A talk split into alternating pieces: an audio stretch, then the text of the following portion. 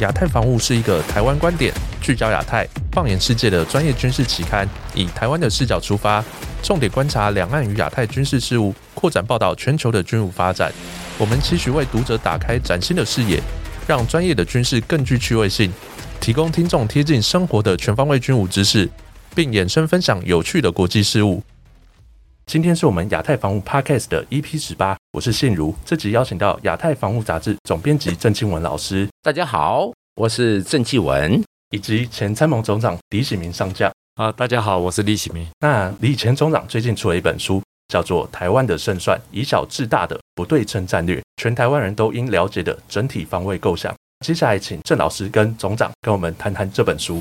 今天非常谢谢总长有空来接受我们亚太防务杂志对您的专访哦。特别是纪文有感于近期这国防议题非常的热，而总长这次这本书《台湾的胜算》其实出版以后非常受到好评。那在不管是这个社群网络或者各种媒体讨论度非常的高。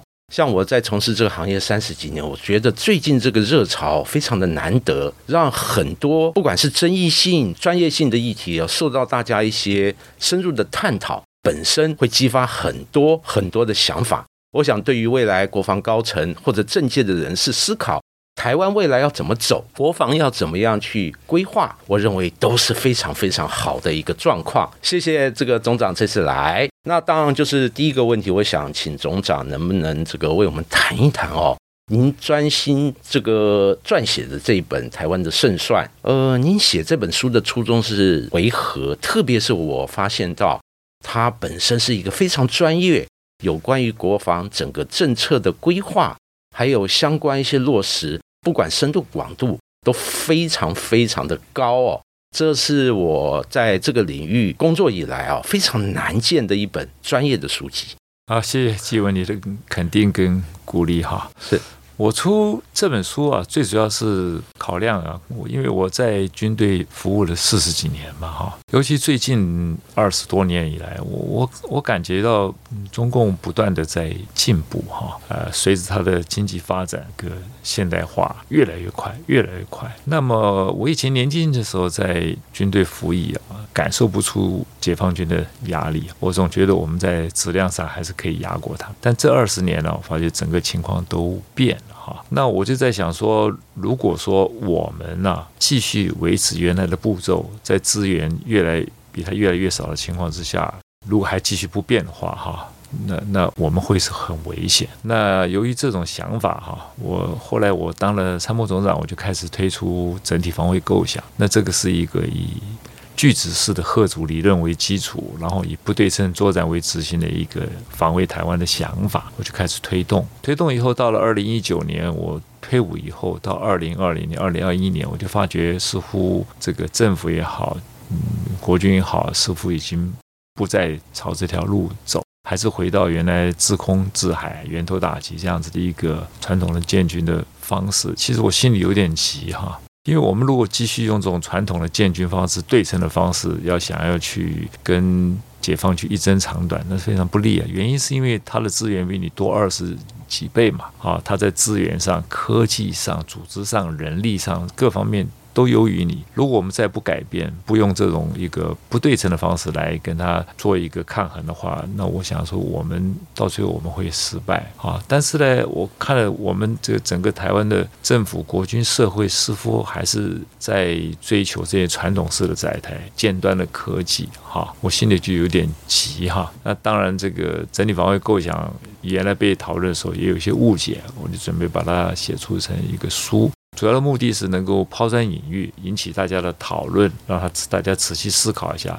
台湾未来的国防啊，到底该怎么去走啊？呃，书推出来以后，呃，就如您所说的，反应还蛮热烈的哈。不管是在呃军事的领域、安全的领域，甚至一般的社群媒体，似乎讨论的人也蛮多的，代表大家非常关心台湾的安全跟国防问题。那从抛砖引玉这个目的。我觉得这本书目的是达到了。那接下来，我希望说，大家在讨论的过程当中啊，大家能够有个体悟，找到一个最适合台湾的防卫的方法，然后能够借着这种正确的方法，达到贺主的目标，让台湾不要发生这个战争，啊，这是我最主要的目的。是，我想这个总长这样的一个初衷哦，确实通过这本书确实达到了。我想这个先请总长能不能谈谈这本书《台湾的胜算》，它的内容广度都非常受到好评哦。那其实我也仔细的阅读本书，分为四部，共十二章。那我想请这个作者，也就是总长，为我们简单的导览一下哦，并且为大家这个分享一下，您认为这本书最最最核心的部分，大家不能错过的部分，可能是哪一些？哎。哦，我这本书当初呃撰写的时候，我把这个大纲规划的时候啊，我大概就分成这四部分嘛。那第一部分我是是让希望让全国的民众了解，到底台湾危不危险，跟战争之间的距离到底有多近。然后我基本上把这个中国台湾跟美国的整个的状况做一个基本的描述哈，给一般民众有一个基本的了解哈。因为一般民众由于意识形态不同啊，什么大家看法会不同，我尽量的客观的就把事实把它写出来。呃，在前四章啊哈，基本上是描述这个，我并没有特别要导引什么东西啊。最主要是我还是把重点把国军的目前所遭遇的困境。跟挑战，不管在人力、物力、财力方面，国防的预算，还有我们征募兵的问题，还有国防自主、武器发展这些，我把它做了一个整理哈。第二个部分呢，是有关我们台湾的整个台湾的，不论是军民呐，到底应该有什么样的一个国防思维哈？怎么样才能够避免到战争？我们该怎么做的一几个原则哈？呃，如何避免战争？如何遏阻战争？这方面我做一个提示，然后我希望这个一般民众都能够了解。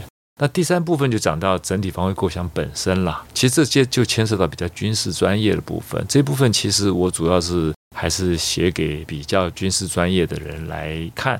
那最主要是我希望我们国军的同僚。在这第三部分能够去仔细的钻研一下，因为我列出了很多专有的这个装备呀、方法啊、这个建设的方法，这些都有。那我最主要是给从事国防事务相关的人来看的。最后一个，我最后一个部分，我就做一个做一个总整理啊，看看未来的路啊。台湾到底怎么样会比较走？我在我的序言上面也讲过，因为这书很厚嘛，写了五百多页，现在大家的这个速度很快啊，不太可能花太多时间去钻研在一本书，除非你很有兴趣。那我当然希望你仔细的阅读，像您这样子，然后把它读通。但如果说像一般的民众没有那么多时间的时候，我就建议说，如果你不了解大环境的话，你可以把前四章了解一下。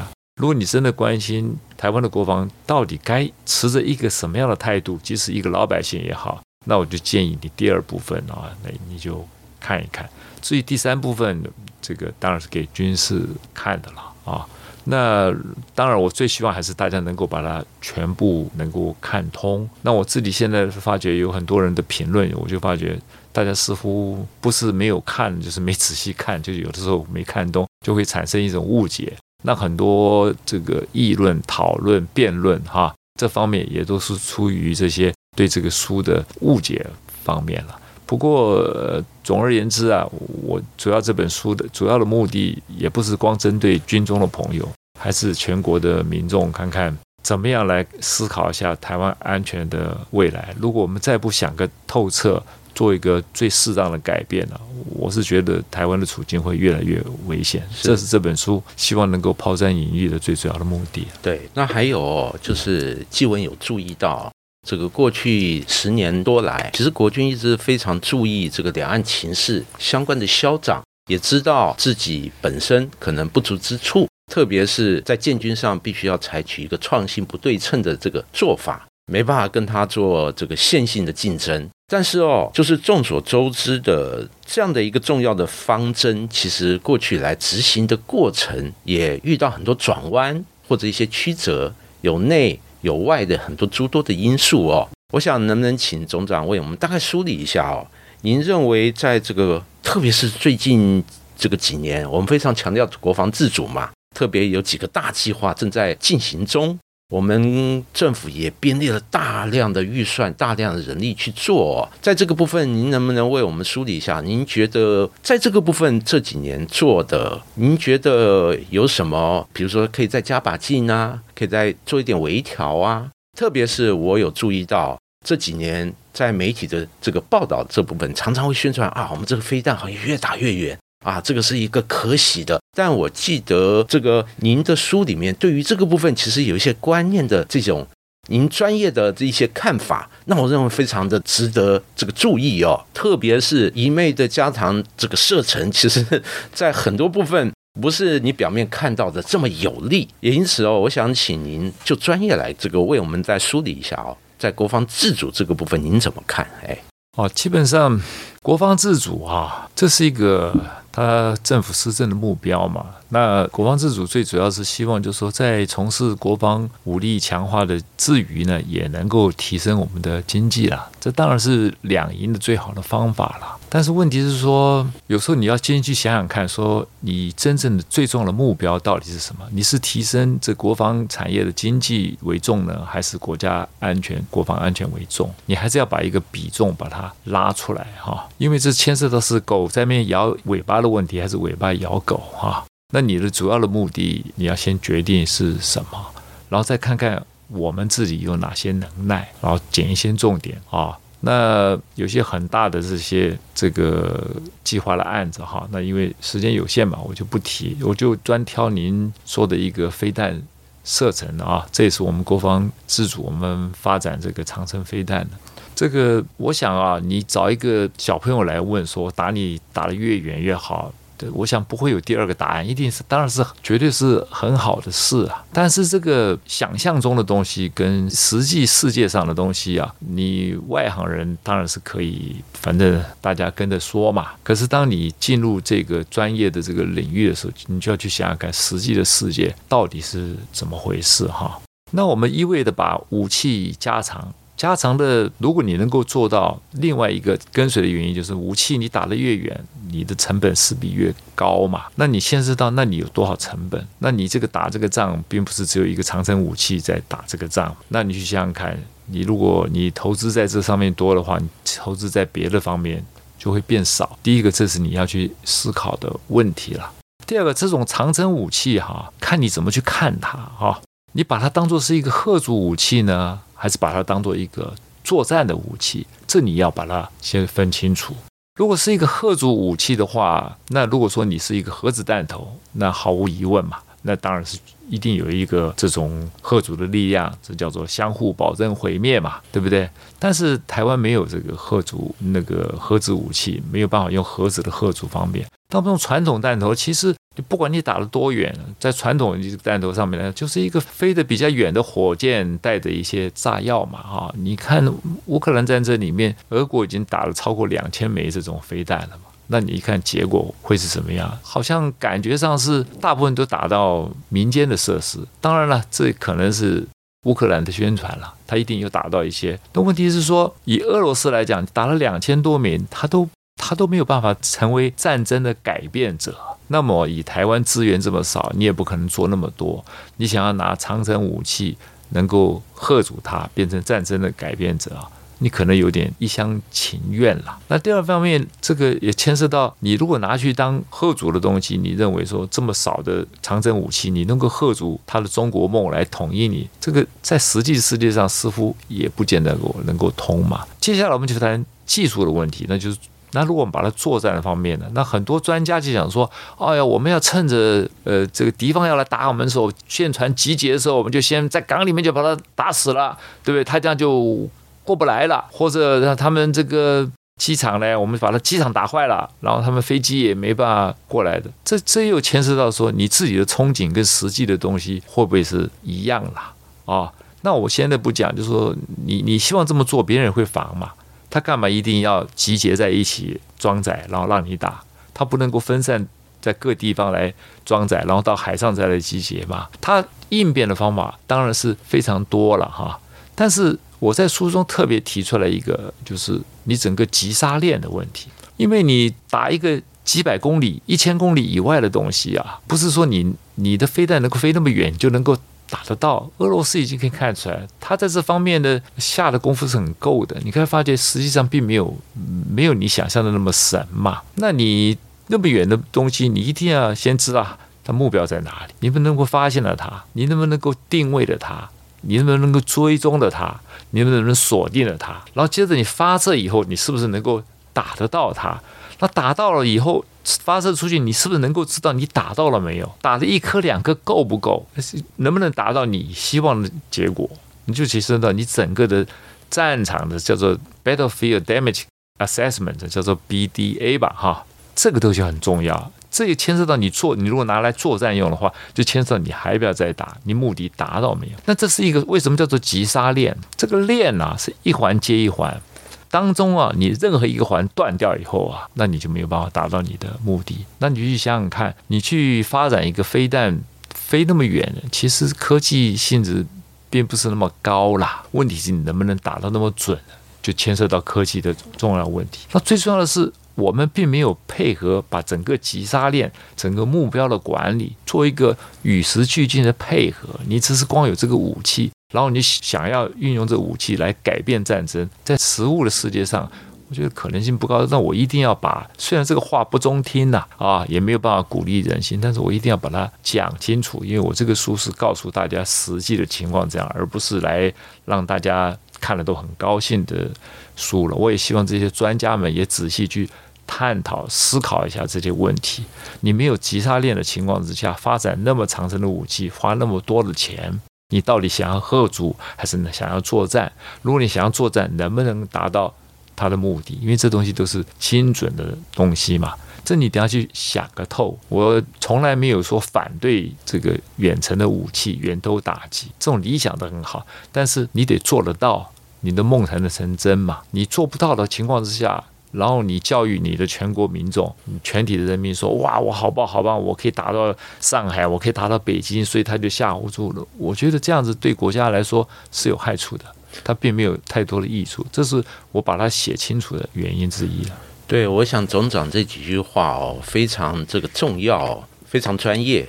而且通过目前俄乌战争这个实力，其实为大家其实可以开启很多思考的一个空间。哎，所谓实践是检验的最好方式。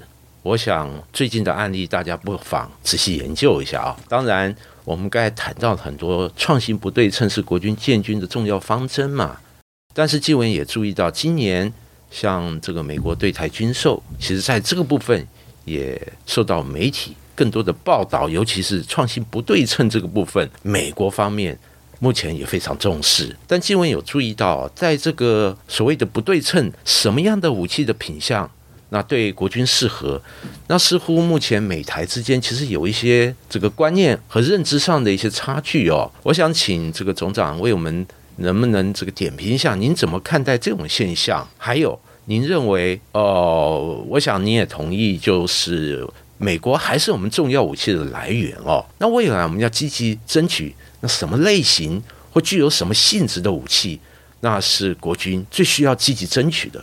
你说的是重点了哈。那当前呢，一直到现在，美国跟台湾大家对不对称的看法都一直有点不一样。但是我可以说，我在总长任内的时候，我跟美国的看法没有什么不一样，因为这个道理。非常的清楚嘛，因为你要考虑你的资源的问题、你的能力的问题，还有你是防守的问题。你不是在跟最新一场战争，你是在防守自己嘛？那我们因为牵涉到。在政治方面牵涉到，因为我要国防自主、国机国造、国建国造这种东西都是偷袭的一半的嘛，他也不能把它丢掉嘛。但你要造那么多机、造那么多舰，你就牵涉到你就是在做对称的事情，这是我们目前的困难之一嘛。第二个就是我们传统的军方的这个传统价值问题，这个飞战斗机啦，对不对？开坦克车啦，还是价值之所在嘛？你要把这个包袱脱下来，当然是不容易嘛。但是你这种大的。这种需要基地的这种战机、战舰、战车这种东西，你一开战，在现代化的战争，尤其别人有比较精准的这个武器跟他的这种击杀链的系统的情况下，你其实你是很危险的。你我们希望就是说，不要发生说在我们无可奈何的情况之下，我们就损失很惨重，那这对我们整个民心士气就很糟糕。下面的作战，你可能都会执行不下。那在美国来讲，它就是很简单嘛，跟我的这个对不对称的定义几乎是一样嘛。你可以看到最近这些报道都是一样，就是台湾需要是一大堆非常非常多的机动、分散、精准、致命的。小型武器虽然不能打那么远，但是呢，它非常致命性，中短距离非常厉害。那你如果我们这些能够机动分散，不让你在远距离可以打到我的东西打到的话，你一定要来统一我，你就得接近我。你接近我，它变得很脆弱，它变得很容易被攻击。那这样子的话，我们防守的效率就会高嘛。那如果说，你现在去讲讲说，美国跟台湾在实际的这些武器项目有哪些不一样？我想你从这文章上可以看的，也可以看出来，我们还是在希望多多少少要一些传统武器，因为我们也我们要应付灰色的威胁啦，等等等等，哈，这些战机啊、战车都免不了。但是他会强调你什么东西？他当然他在他的所有这些官方也不官方的文章，大概你可以看到，就是这种。暗支的机动的对海的这种反舰飞弹，像我们熊二、熊风、熊二、熊三或者这个雨叉啦，这种暗支的这机动这种系统，或者这种很小型可以藏匿在非常多的不同的小型渔港的这种小型的飞弹，这种快艇，这不容易被击杀的嘛？啊，像水雷啦这种状况，像这种无人机啦、无机人机这种这种所谓 loitering munition，就是这种。制空的弹药或者坚贞的这个无人机的系统了，还有整个机动的联网式的防空系统啊。最近有讲那个 Nason，希望也可能要卖给我们 Nason。我的书里面早都有提到嘛，啊，然后这种这个反装甲的、反战车的这种，像这种 Javelin、NLAW 这种武器啦，或者这种人吸式的这种防空啦。你这样子，整整个应付，你可以达到你在执执行海域拒止、跟空域拒止，甚至于陆域拒止的整个的情况之下，那这样子的系统，就是他希望，他认为你你台湾资源弱势的情况该做的系统。那我们到目前为止，基于我们这些国防自主也好啊，什么这个这个传统价值也好，我我们没办法，或者说一直醉心于这种远程打击的。这些专家们啊，我们没办法观念跟他变得一致嘛啊！你你你，他为什么会这样强调？你看在破湾战争的时候，你看他拿多少精力去抓那个飞毛腿飞弹，他不太抓得到哎。飞毛腿也不是多科技的东西，它只是会会动来动去，你要去抓它，出动你所有的 C4ISR 的能力，甚至空中的尖侦卫星。哦，无人机、有人机怎么样抓你都很难抓到，所以这就是他从他的实战经验中跟我们想象的作战经验的差距就在这边。那我刚刚讲的这具体的武器项目，其实大部分大概就是症结之所在。你看现在美国的发布的这些文章，大概他希望他认为的不对称的武器，如果很具体的说明，大概就是这个范围。是是，当然这个这几年其实整个台海形势哦。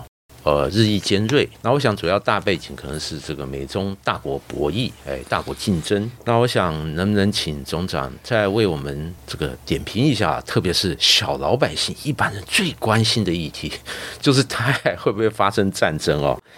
我想，这个特别是对于这个中共来讲，俄乌战争进行中的俄乌战争，就是他对台战争、对台武力。这个所谓收复台湾，一个很好的预演，一个脚本。那这样子的大背景或者之后的影响，势必对他做一点修正哦。您会不会觉得，就是未来的台海会不会更紧张，还是战争离我们是不是越来越近？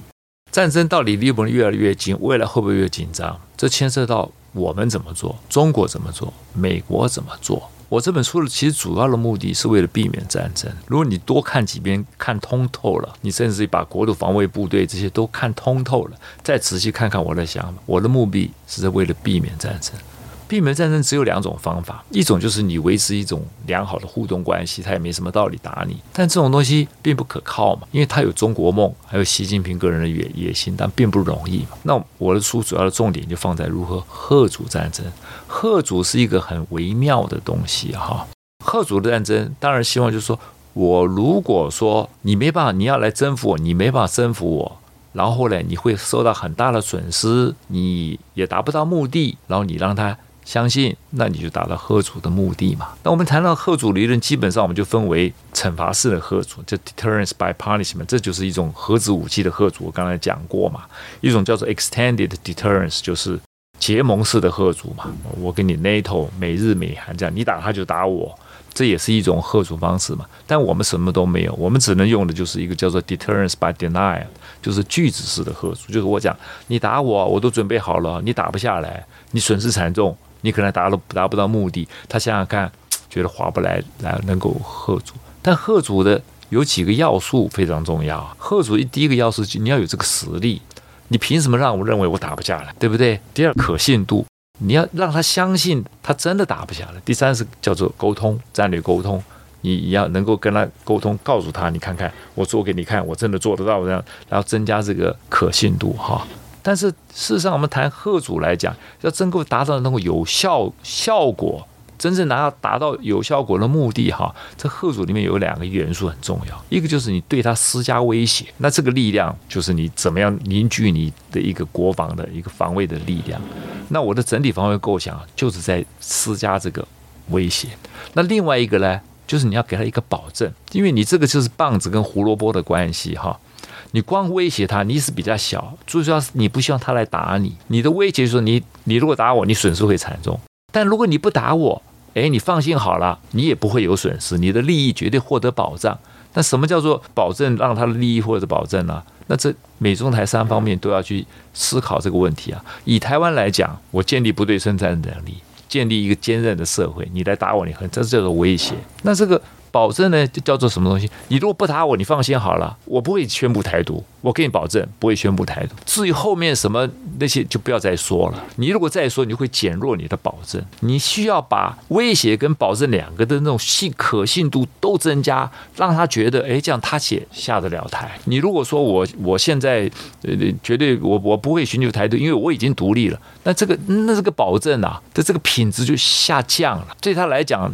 他很难跟内部来沟通嘛？那同样呢，在美国方面，因为中共一直没有犯台，美国的核主力量确实是扮演着一个很重要的角色。那过去他核主力很强，但现在中国越来越强，他核主力没那么强。那美国也要强调他的决心。如果说你真的要来打台湾的话，你只要任何片面改变这个东西，我我会介入。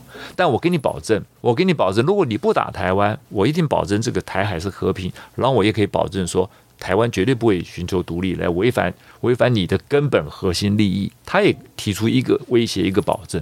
那同样这些威胁保证，是不是希望中国大陆他也应该要有啊？那就是很简单呐。你如果如果来打来，你只要不独立，我就我就绝对不会打你。那这是也也是一种保证啊。如果说你你们美台要什么勾结啦，要什么独立啦，要想要什么什么什么什么违反我的原则那我就非打你不可。这是他的威胁。说每一方都有他的威胁手段跟他的保证手段，棒针胡萝卜大家一起拿出来，你就能够维持一个和平的状态，而不是说光是以利啊就想要服人了，说我我很厉害就这就这样打你。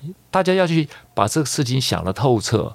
那我这本书的主要的目的，因为我不太喜欢谈政治嘛，我这个人对蓝绿呀、统独完全没有兴趣。我希望回归专业。我的书里面就是在讲说，威胁我们怎么样能够增加对他的威胁。你只要敢动我，在威胁方面，那当然要配合到真的要合并，你还是有一个有一个相对软的保证，就是软硬兼施嘛。大家要去把这个事情想透彻。我所有的每件事情，包括国土防卫部队要去做这个事情的目的，其实都在。增加这个威胁，对他来讲威胁的程度，都是在讲贺主。其实我不太讲作战，但是你去想想，你要达到贺主的目的，你要知道怎么赢得战争呢？你要赢得战争，你要提得出方法来，你不能只是嘴巴讲讲嘛。我这本书都在讲方法，方法最后的目的是在干嘛？在贺主，不是在作战。常常有人批评说，国土防卫部队是什么焦土战？我觉得他都看错书了，他真的没看懂我的书，再看一看吧。是是，呃，刚才其实总长的话确实值得大家深思哦，特别是美中台三边未来怎么互动，呃，当然里面掺杂很多政治一些因素，我们知道政治是最多变而不可测的哦，随时在变，哎，那也希望说大家发挥智慧，当然就是我们今天还是谈到建军嘛，我们就以最近很热门的俄乌战争为例。这场战争已经打了超过八个月。呃，我想很多人常常会讲，这个今天的俄乌战争是明天的台海战争，类似的比喻。我想这个刚才总长也谈到了，俄乌战争里面有很多值得大家去想的。我想最核心就是从这场战争，您觉得有什么哪些部分哦，是国军未来建军里面很好值得参考，可以作为我们未来建军方针？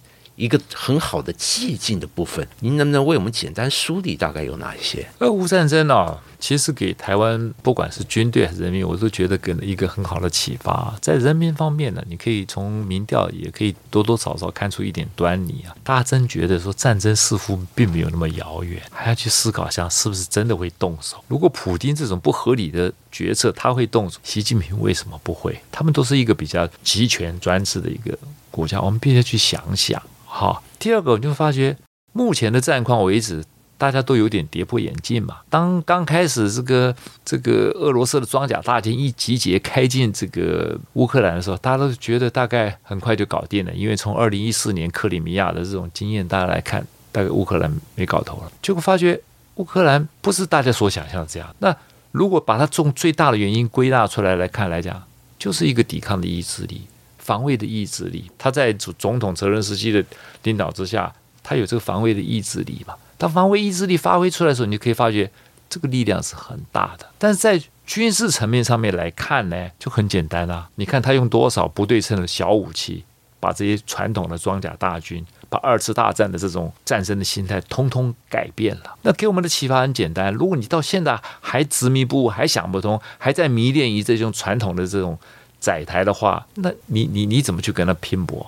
如果你去想想看，乌克兰他也是用这个装甲大军跟他的跟俄罗斯的装甲大军比战，你看你在质跟量上面你都没办法跟他比嘛，结果会是什么样？是不是？他拿这种不对称的小武器，把这些装甲部队嗯打得惶惶不安，获得很好的成果。那这种不对称应该可以给台湾的军队一些启发了，但这些。启发够不够？我觉得还不够。你可以看到，现在美台之间还为了这武器在这边有那种不合拍的现象，你就觉得启发不够。但是你说俄乌战争是不是完全一面台海的镜子？我倒也觉得未必啦。因为台海的情况有些有利，有些没利。有利的情况之下，你隔了一个台湾海峡嘛，它到底不是那么容易来进攻你嘛？那你可以好好利用这些。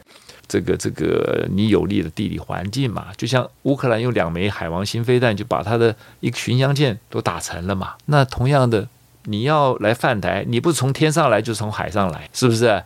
那你如果天上有防空系统对付它，地上有反舰飞弹、陆射的反舰飞弹击击它，那你就比较好办了。但是我们也有弱点，乌克兰可以一面打一面接受西方的资源。台湾行不行？可能很难。为什么？四面环海，那所以我们预制要很多足够的这些弹药，这些精准的东西。你如果都不预制，想要到了战争一来，你会来不及的，你会来不及的。所以你要继续思考这个问题。其实你没有去思考，我看美国。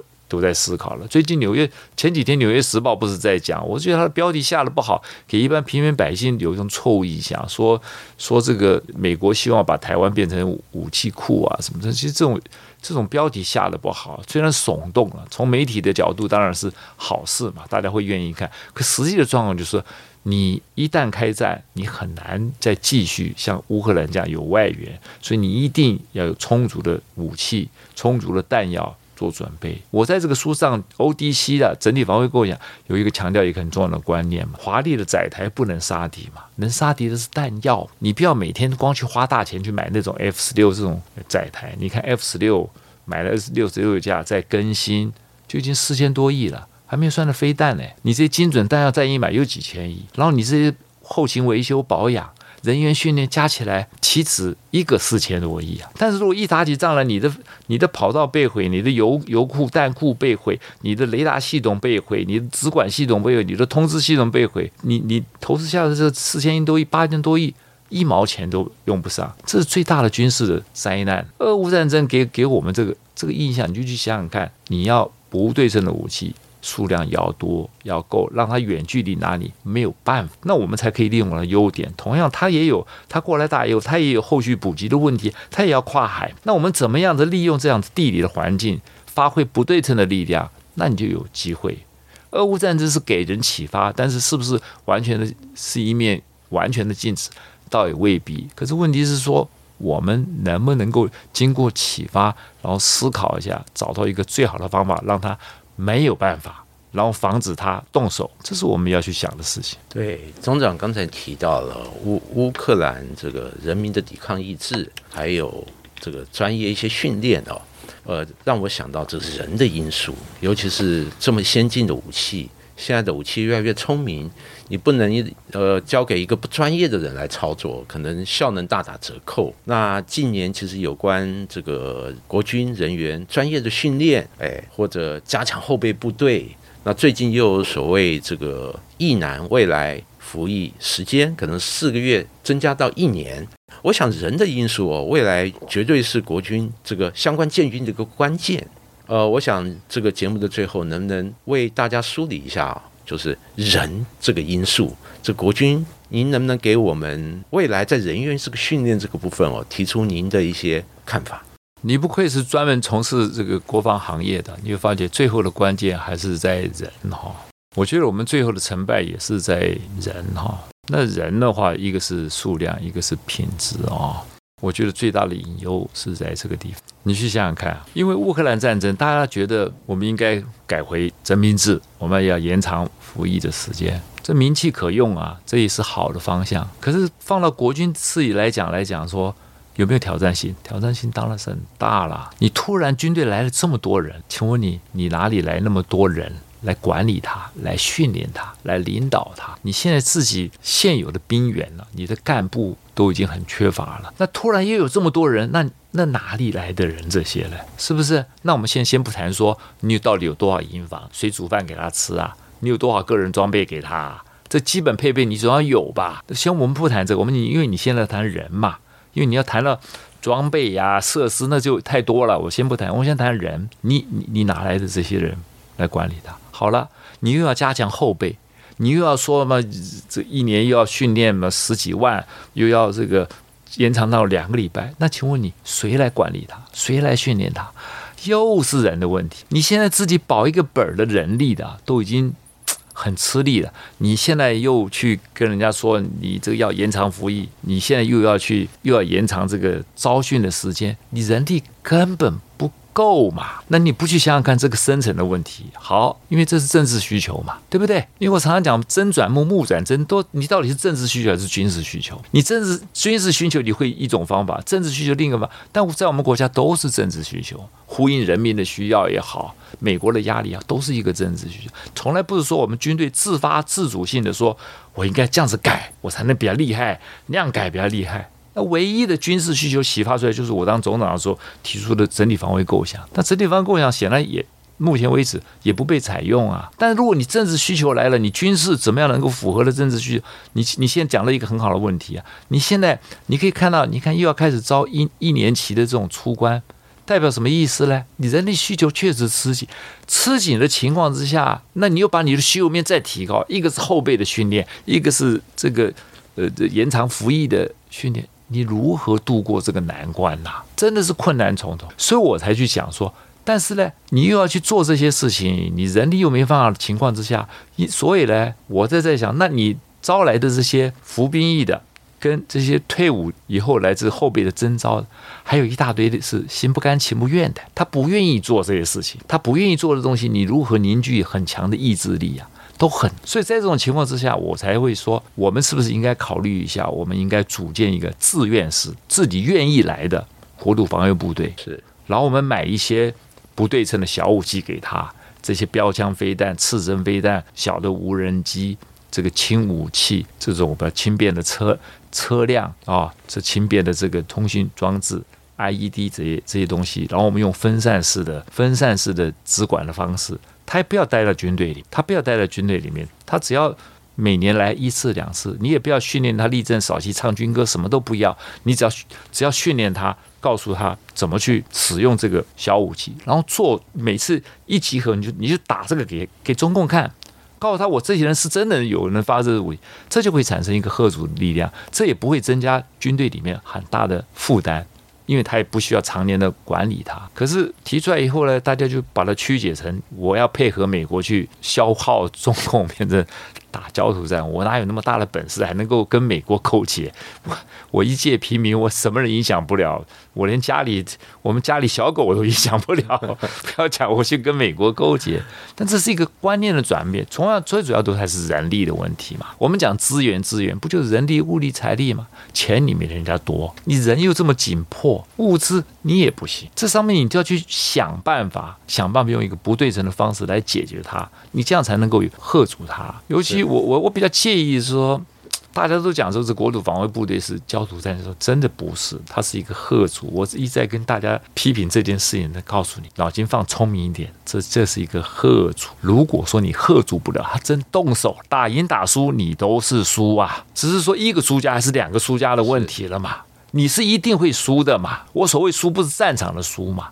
你在战场打赢了，你台湾。经得起吗？你能够把战场放到大陆去打吗？战场势必在台湾，战场在台湾，你永远是输家。你最后赢得了战争，你保卫了台湾，没有被他征服，你台湾还是输家嘛？所以重点你要去讲，重点是在贺主，让他不敢动你。国土防卫部队就是贺主，贺主，贺主，不是焦土，焦土，焦土。一定要去想一下。如果这个脑，你这个脑袋转不过来啊，意识形态老是占据在你你身上，你老是觉得说，哎，你这样把我们人民拖下水。你说人民没有意志保护家园，你说刚好军队那些纯职业军队保护家园没有用的，不会产生贺主力量，也不会产生防卫力量。这一点我是借你这个节目再次呼吁：It's all about tolerance。它不是不是不是在 defend，也不是在 fighting。所以这这一点，我希望我能够希望对那些有不同意见的，仔细再看看我的书，再思考一下，记住。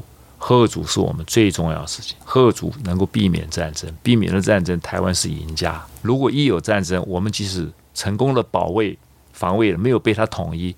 我们还是输家，是这一点是。虽然我写的书看起来是讲国防如何作战，但是如果说你不知道如何打赢战争，你凭什么贺主战争？你如果不能够贺主战争，你凭什么避免战争？这是一个基本的基本的逻辑啊！这这在英文叫做 paradox，就是你看起来矛盾，你如果没有很坚定的信心，你不告诉他，他就很容易就要动手嘛。对不对？坚定才能够避免战争是不是？你软弱，你只会招来战争。你不要害怕，你可以害怕，但是你不能畏缩，你不能让他知道你呀你在害怕。